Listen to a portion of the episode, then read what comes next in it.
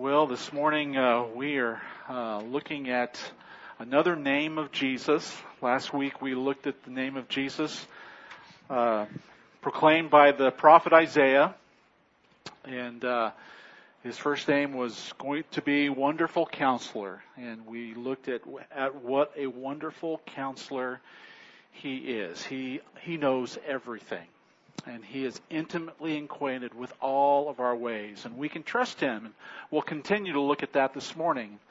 And uh, this morning we're going to be looking at uh, the, his next name, Mighty God. And uh, I hope as we leave here this morning, you know just how mighty, or we have a, a little bit better glimpse of how mighty he really is and how we can trust him. So, uh, Isaiah chapter 9 verse 6 this morning says this. I'll turn there. It says, For to us a child is born, to us a son is given, and the government shall be upon his shoulder, and his name shall be called Wonderful Counselor, Mighty God, Everlasting Father, Prince of Peace. And this morning we're looking at Mighty God. What does what does mighty God mean? Or in the Hebrew, it's El Gibbor. Jesus, this, this child that's to be born into us, his name is to be El Gibbor in the Septuagint, which means God Almighty. Now, when we look at the word Gibbor, what does it mean in uh, the Greek Septuagint? It means that one, it's one who possesses power, and has the ability to perform some act, having the ability to alter or control circumstances. And I want us to see this morning as Jesus is, or as Isaiah is uh, prophesying who this child is to be, he uh, gives him the name, it's inspired by God. Isaiah is a prophet of God, that Jesus' name, this baby that's to be born of a virgin, his name will be Mighty God. God is assigning divinity to this child. He, this child is going to have all the characteristics, all of who the deity is, all of who God is in this human. He is going to be 100% God and 100% man. And Isaiah is not shying away as to uh, his name being associated with God. Because as you read through the rest of Isaiah, Isaiah is emphatic that there is only one God. And he is to be worshiped alone. I did not give you the, the passages in your outline this morning, but you can write some of these down. Isaiah chapter 43, verses 10 and 11. I'm not going to read the entire verse, but Isaiah says, Before me no God was formed, nor will there be one after me. I, even I, am the Lord, and apart from me, there is no Savior. Isaiah goes on in Isaiah chapter 44, verses 6 through 8 uh, God says, apart from me, there is no God. Verse 8, is there any God besides me? No. There is no other rock. I know not one. Isaiah 45, verses 5 and 6 and verse 21. I am the Lord, and there is no other. Apart from me, there is no God. There is none besides me. I am the Lord and there is no other. And then verse 21, and there is no God apart from me, a righteous God and a Savior. There is none but me. And then Isaiah chapter 46, verses 9 through 11. Isaiah says, I am God, and there is no other. I am God, and there is none like me. And this baby that is to come on the scene 725 years after this prophecy, his name is going to be Mighty God. Jesus is God. Now, next week, we're going to be looking at another name of Jesus, and his name is Everlasting Father.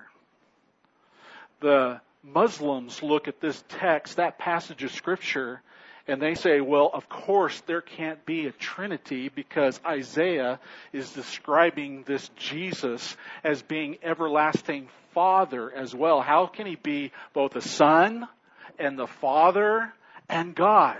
And we'll be looking at that closely next week. Uh, Isaiah is not associating Jesus as the Father. Jesus can't be the Father. Just as the Father can't be the Son, or the Father can't be the Spirit, or Jesus can't be the Spirit. All three are, are, are separate. They have different roles, but they all manifest. They all, um, they are all deity. They are part of the Godhead. There is one God. This is what we believe as Christians. There is one God who manifests himself in three different persons God the Father, God the Son, God the Holy Spirit. And we'll look at that more next week. But Isaiah is emphatic about the fact that there's only one God. But this Christ child, he is going to be mighty, God, Yahweh, the God incarnate. And as we get into the New Testament, the New Testament clearly proclaims that Jesus is mighty God. How do we know that Jesus is God? That he's mighty God? Number three, three things I'm going to share this morning. Number one, we know that he's God because he and he alone forgives sin.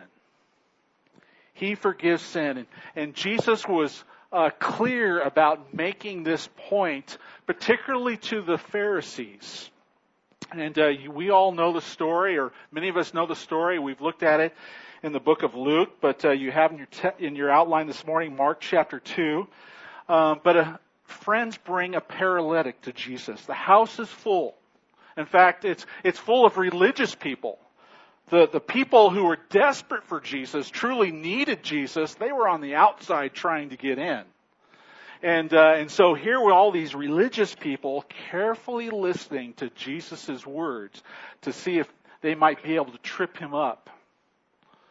And uh, because there was no place to bring this uh, their their friend who who was paralyzed, they cut a hole in the roof and they lowered him uh, from the roof uh, into the, in, in, in front of Jesus. And uh, Jesus saw saw the paralytic. Jesus saw um, the faith of the friends who brought the the paralytic to to Jesus. And he looked at the paralytic and he said um, your sins are forgiven. Now, and Jesus knew exactly what he was talking about, and he knew that uh, uh, he was going to he was provoking um, some some anger uh, with the the Pharisees because in their mind, only God can forgive sin, and Jesus is saying, "Your sins are forgiven you." and they were indignant, the religious people were. How can he forgive sin? Only God can forgive sin. And so to prove to the religious people that Jesus could forgive sin, he said, pick up your mat and walk. And the paralytic was made well. But Jesus knew that his greatest need was not his physical ailment, but his soul was separated from God and he needed his sin forgiven.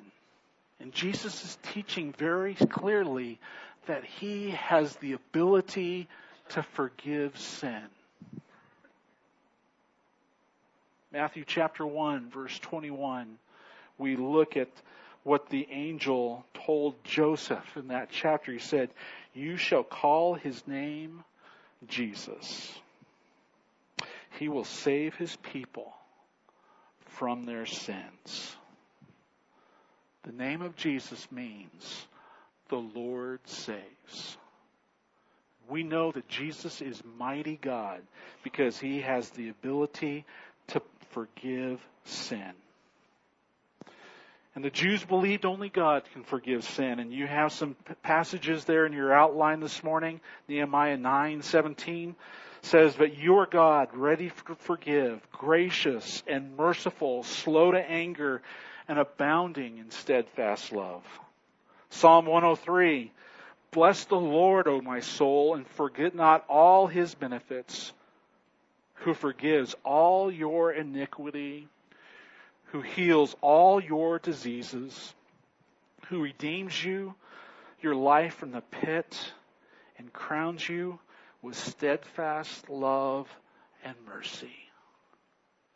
This is our Jesus church.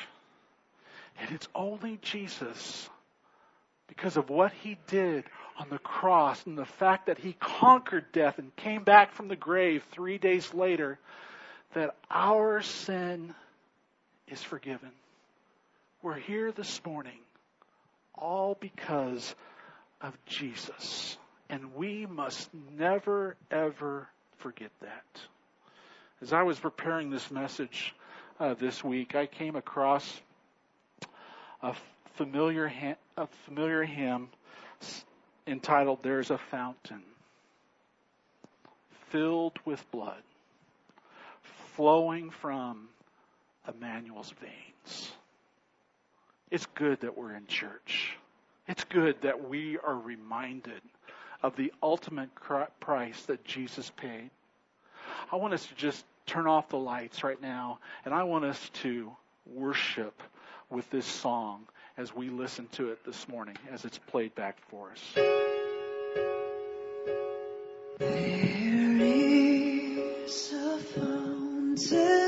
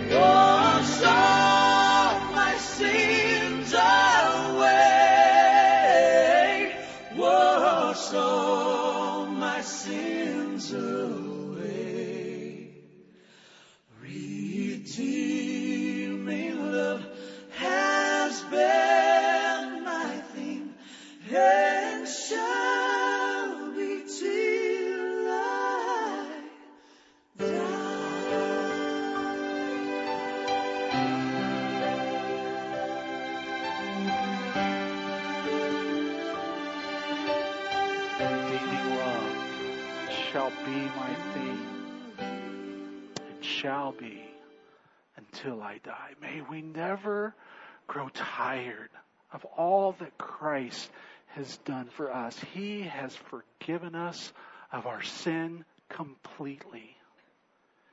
And my friend, if you're here this morning and if you've never humbled yourself and admitted your sin, confess that sin and ask God to forgive you through His Son, Jesus Christ. You are missing out on the greatest, you are missing out on the purpose that God has placed you here on this earth to understand and make a commitment to. He forgives our sin because He is mighty God. And He is the only one who can forgive your sin. And you have to admit that you're a sinner. I came across this sin on, on this uh, this song on, on Facebook. There was a girl in my youth group uh, that I I'm friends with, and uh, she was talking. She mentioned this song, and then she talked about the fact that she is a wretched sinner in need of a Savior and forgiveness. And she understood the message of this song. And there was a friend who posted on, on uh, commented on that post. And she says, You know, you're a wonderful person. Why, why are you. Uh, why are you humbling yourself like this? Why, why are you, why do you think you're such a miserable sinner? You're a beautiful, wonderful person. My friends, Bible says, For all have sinned and fall short of the glory of God. And Jesus had to come into the world to save sinners. God knew exactly what you needed. You didn't, you didn't need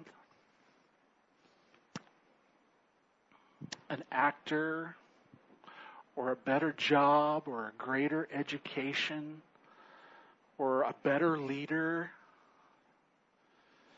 You needed a Savior. And He sent Jesus. And only Jesus can forgive sin. If you've never made that decision, friend, I encourage you to make it today. God loves you. God knows everything you've done. He knows your past. He knows your mistakes. And it all can be covered by the blood of Christ. We know that God is mighty because Jesus forgives sin. The second thing we know as to why God is, Jesus is mighty, number 2, is because he's created and holds all things together. The Bible says that Jesus was there in the very beginning. And he created. Look what the New Testament says in Colossians chapter 1. It says this, and he is the image of the invisible God, the firstborn of all creation. For by him all things were created in heaven and on earth, visible and invisible, whether thrones or dominions or rulers or authorities, all things were created through him and for him. And he is before all things, and in him all things hold together. How mighty is Jesus? How big is God? Bible says Jesus has created all things. Let me, let me just illustrate to you just how big Jesus' creation is. I have this pancake I, I made this morning.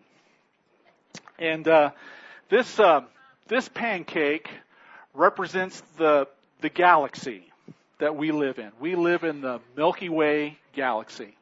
And uh, astronomers, science, scientists tell us that uh, our galaxy looks rather flat with a, a little bump in the middle. So uh, this is the best I could do, and uh, it's not to scale, okay? But I'm just just using this as an illustration. You know where our solar system, if, if I were to try to show you where our solar system is in this galaxy, a dot somewhere in this pancake would be too big. I mean, that's how, that's how vast our, our galaxy is.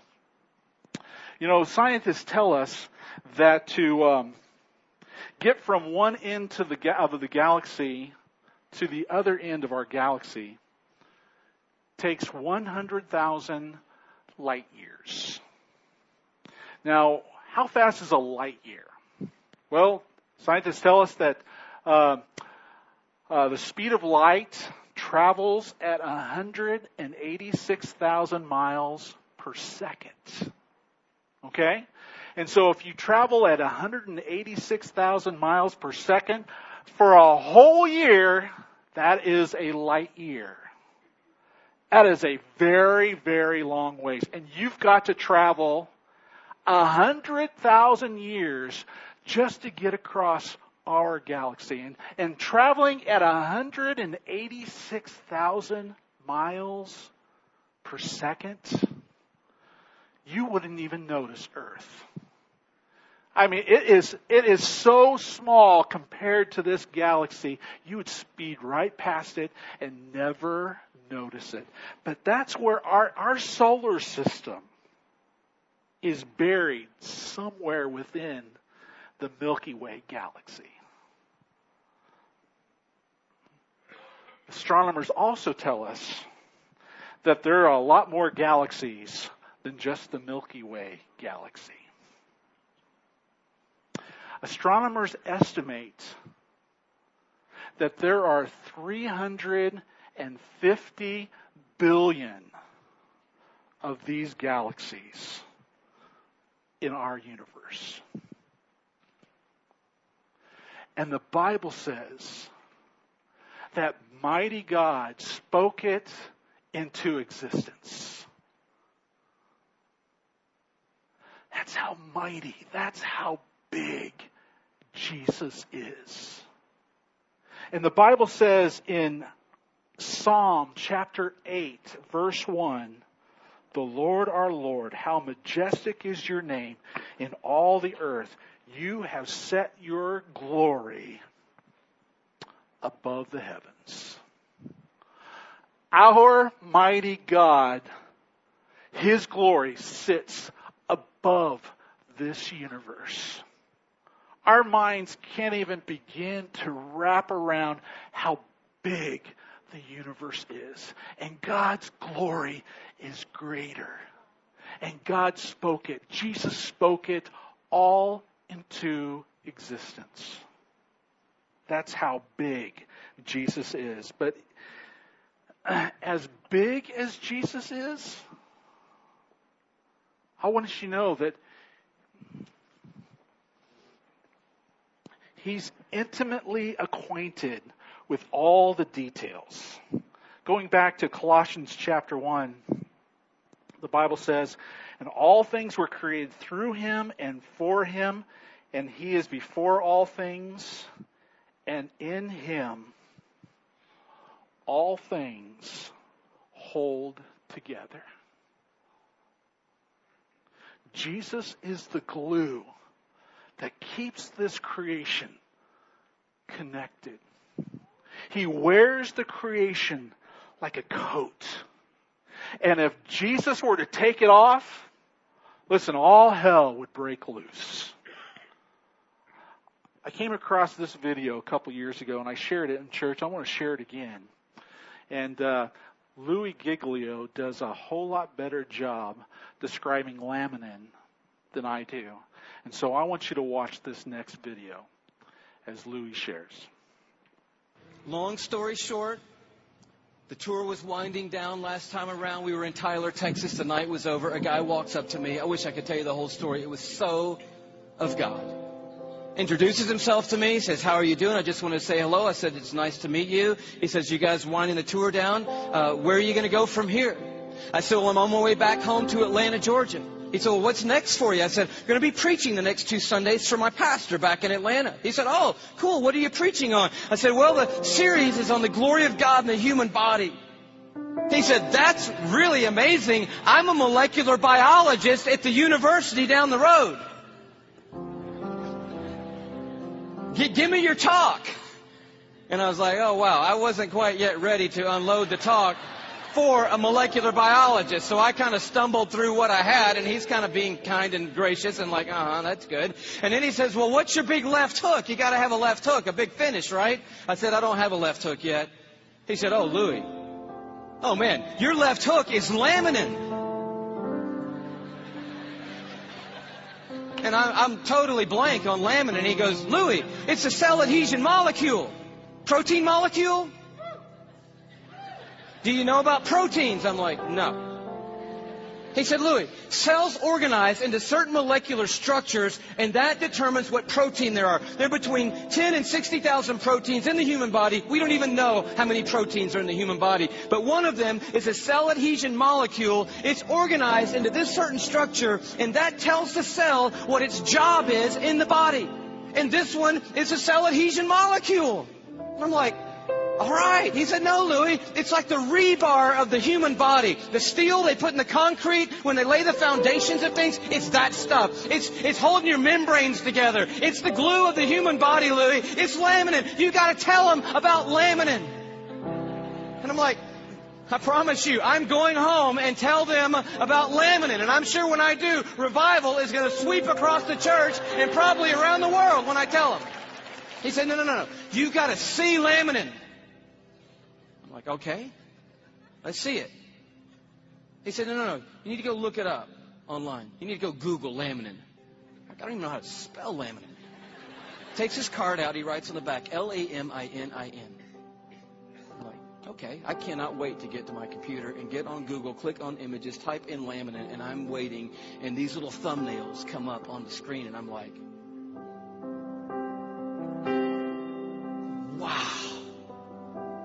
That's laminin? The cell adhesion molecule. Woo!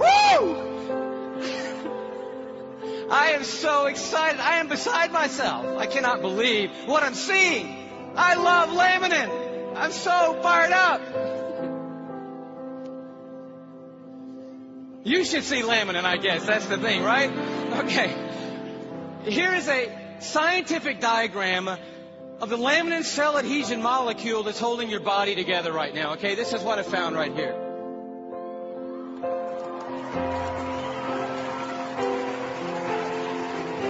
No, come on, that's crazy. That's just crazy.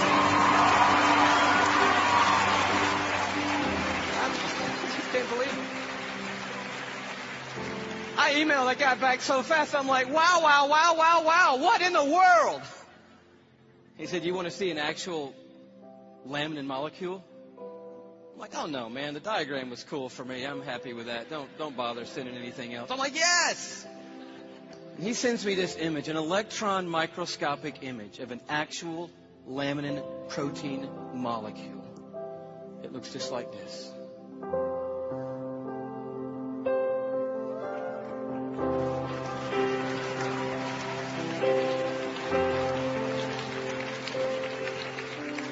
Like, how crazy is that? That the stuff that holds our bodies together, that's holding the lining of your organs together, holding your skin on, is in the perfect shape of the cross of our Lord Jesus Christ. And immediately I'm thinking about the words of Paul in Colossians 1. You know this beautiful passage where Paul's talking about the supremacy of Christ and the sufficiency of Christ. He says, For by him, talking about Jesus Christ, all things have been created. Things in heaven and things on earth. All things were created by Jesus and for Jesus. But then the next verse goes on to say this. It's crazy. And He, Jesus, is before all things. And in Him, that is, in Jesus Christ, all things hold together. It's right, it's right there. I'm like, of course they do. Of course they do. Everything holds together in Jesus Christ. And he goes on at the end of this paragraph and he just tells the story of grace. He says, For God was pleased to have all his fullness dwell in Christ.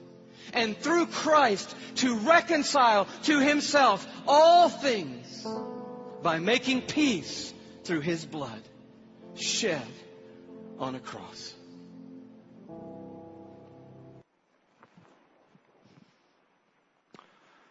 Jesus is mighty. Mighty God. He forgives sin. He has created everything, and Jesus keeps it all together. And the third reason why we can know that Jesus is mighty God, and by the way, let me just share this. We didn't need to see a picture of laminin to believe what the Word says.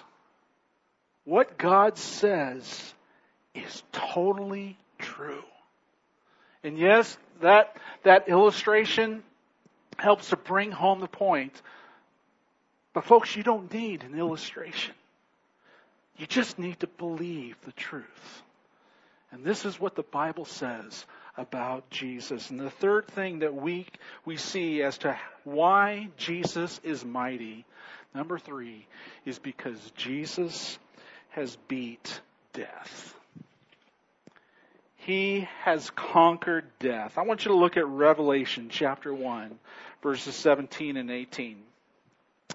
Uh, John is writing these world, words. He's um, on an island in Patmos, and he's being persecuted for his faith. And uh, God gives John a vision, and this is what John sees in this vision. Verse 17 and 18, and when I saw him, speaking of Jesus, I fell at his feet as though dead. But he laid his right hand on me, saying, Fear not. I am the first and the last and the living one. I died, and behold, I am alive forevermore, and I have the keys of death and Hades. Here we see the glory of Jesus beyond the resurrection. John gets a vision of who Jesus is and he falls before the presence of Jesus like a dead man. And Jesus is encouraging John and saying, John, fear not. I'm sure he was going through a bit of apprehension being on that island, not knowing what was going to happen with his life. And Jesus is showing a revelation of himself to John and saying to John, John, you don't have to be afraid. I've got it all under control. I am the first and last, the living one. I died, and behold, I am alive forevermore, and I have the keys of death and Hades. Don't be afraid, John. And not only is this for John, but this is for the church. As you go on to read the book of Revelation, there are a lot of horrific things that are going to take place with God's people. And Jesus, through his word, is encouraging the church don't be afraid. I have conquered death in Christ, death is undone. They may take your life, but they can't take your soul. And the last breath you take here will be the very first breath you take there with the, in the presence of the Father forevermore. Jesus is mighty God. He forgives sin. He's created everything that we enjoy, and He holds it all together. And He wants us to know that because He lives, if your life is in Christ, you will live. forever and ever and ever. And it's because of his redeeming love. May his redeeming love be your theme. And may it be your theme till you die. We can trust him, church.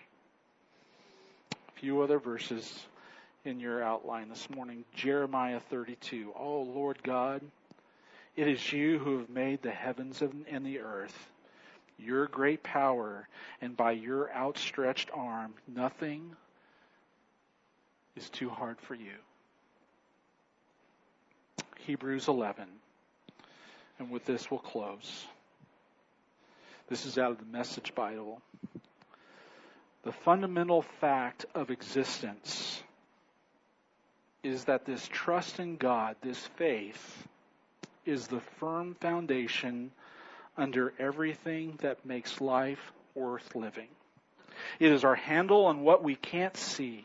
The act of faith is what distinguished our ancestors, set them above the crowd. By faith, we see what the world, we see the world called into existence by God's word. What we see was created by what we don't see. My friend, are you living by faith?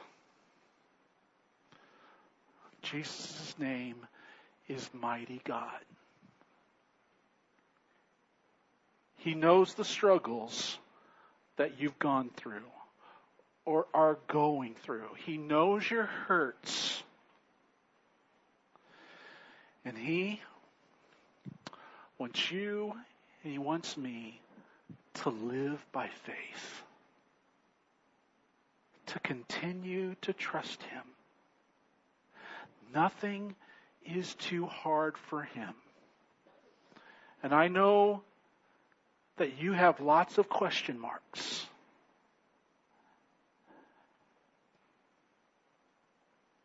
Jesus gives us permission to question God. When Jesus was hung, suspended between heaven and hell, dying for our sin,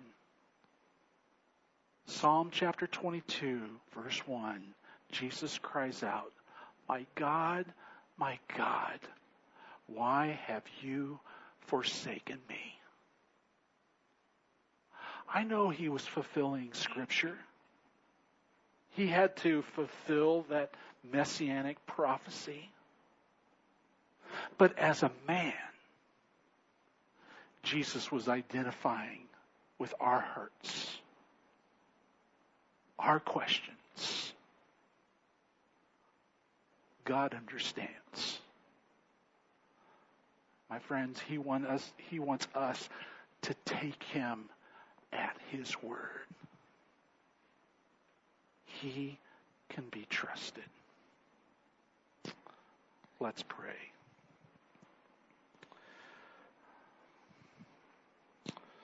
Father, thank you for your word.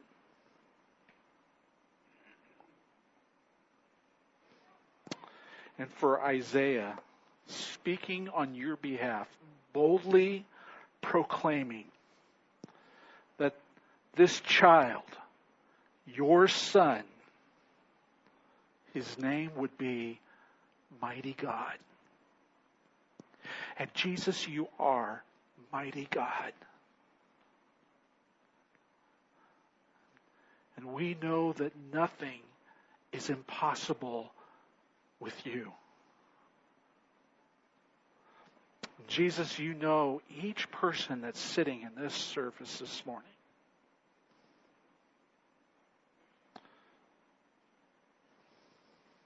Some have really big question marks. They don't understand. God, I pray that they, by faith, would trust you, would, would take you at your word.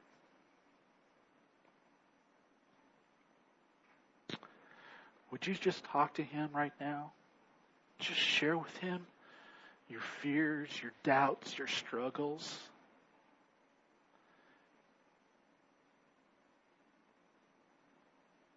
He's there for you.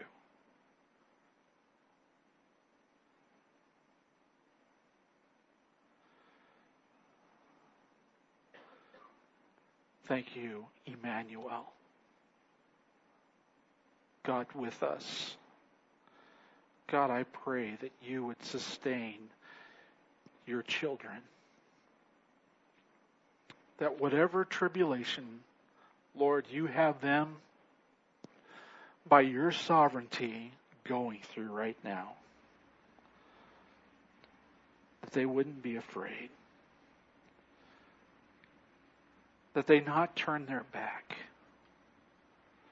but they continue to persevere.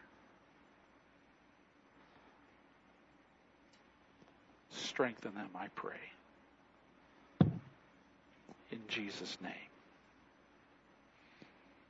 Amen.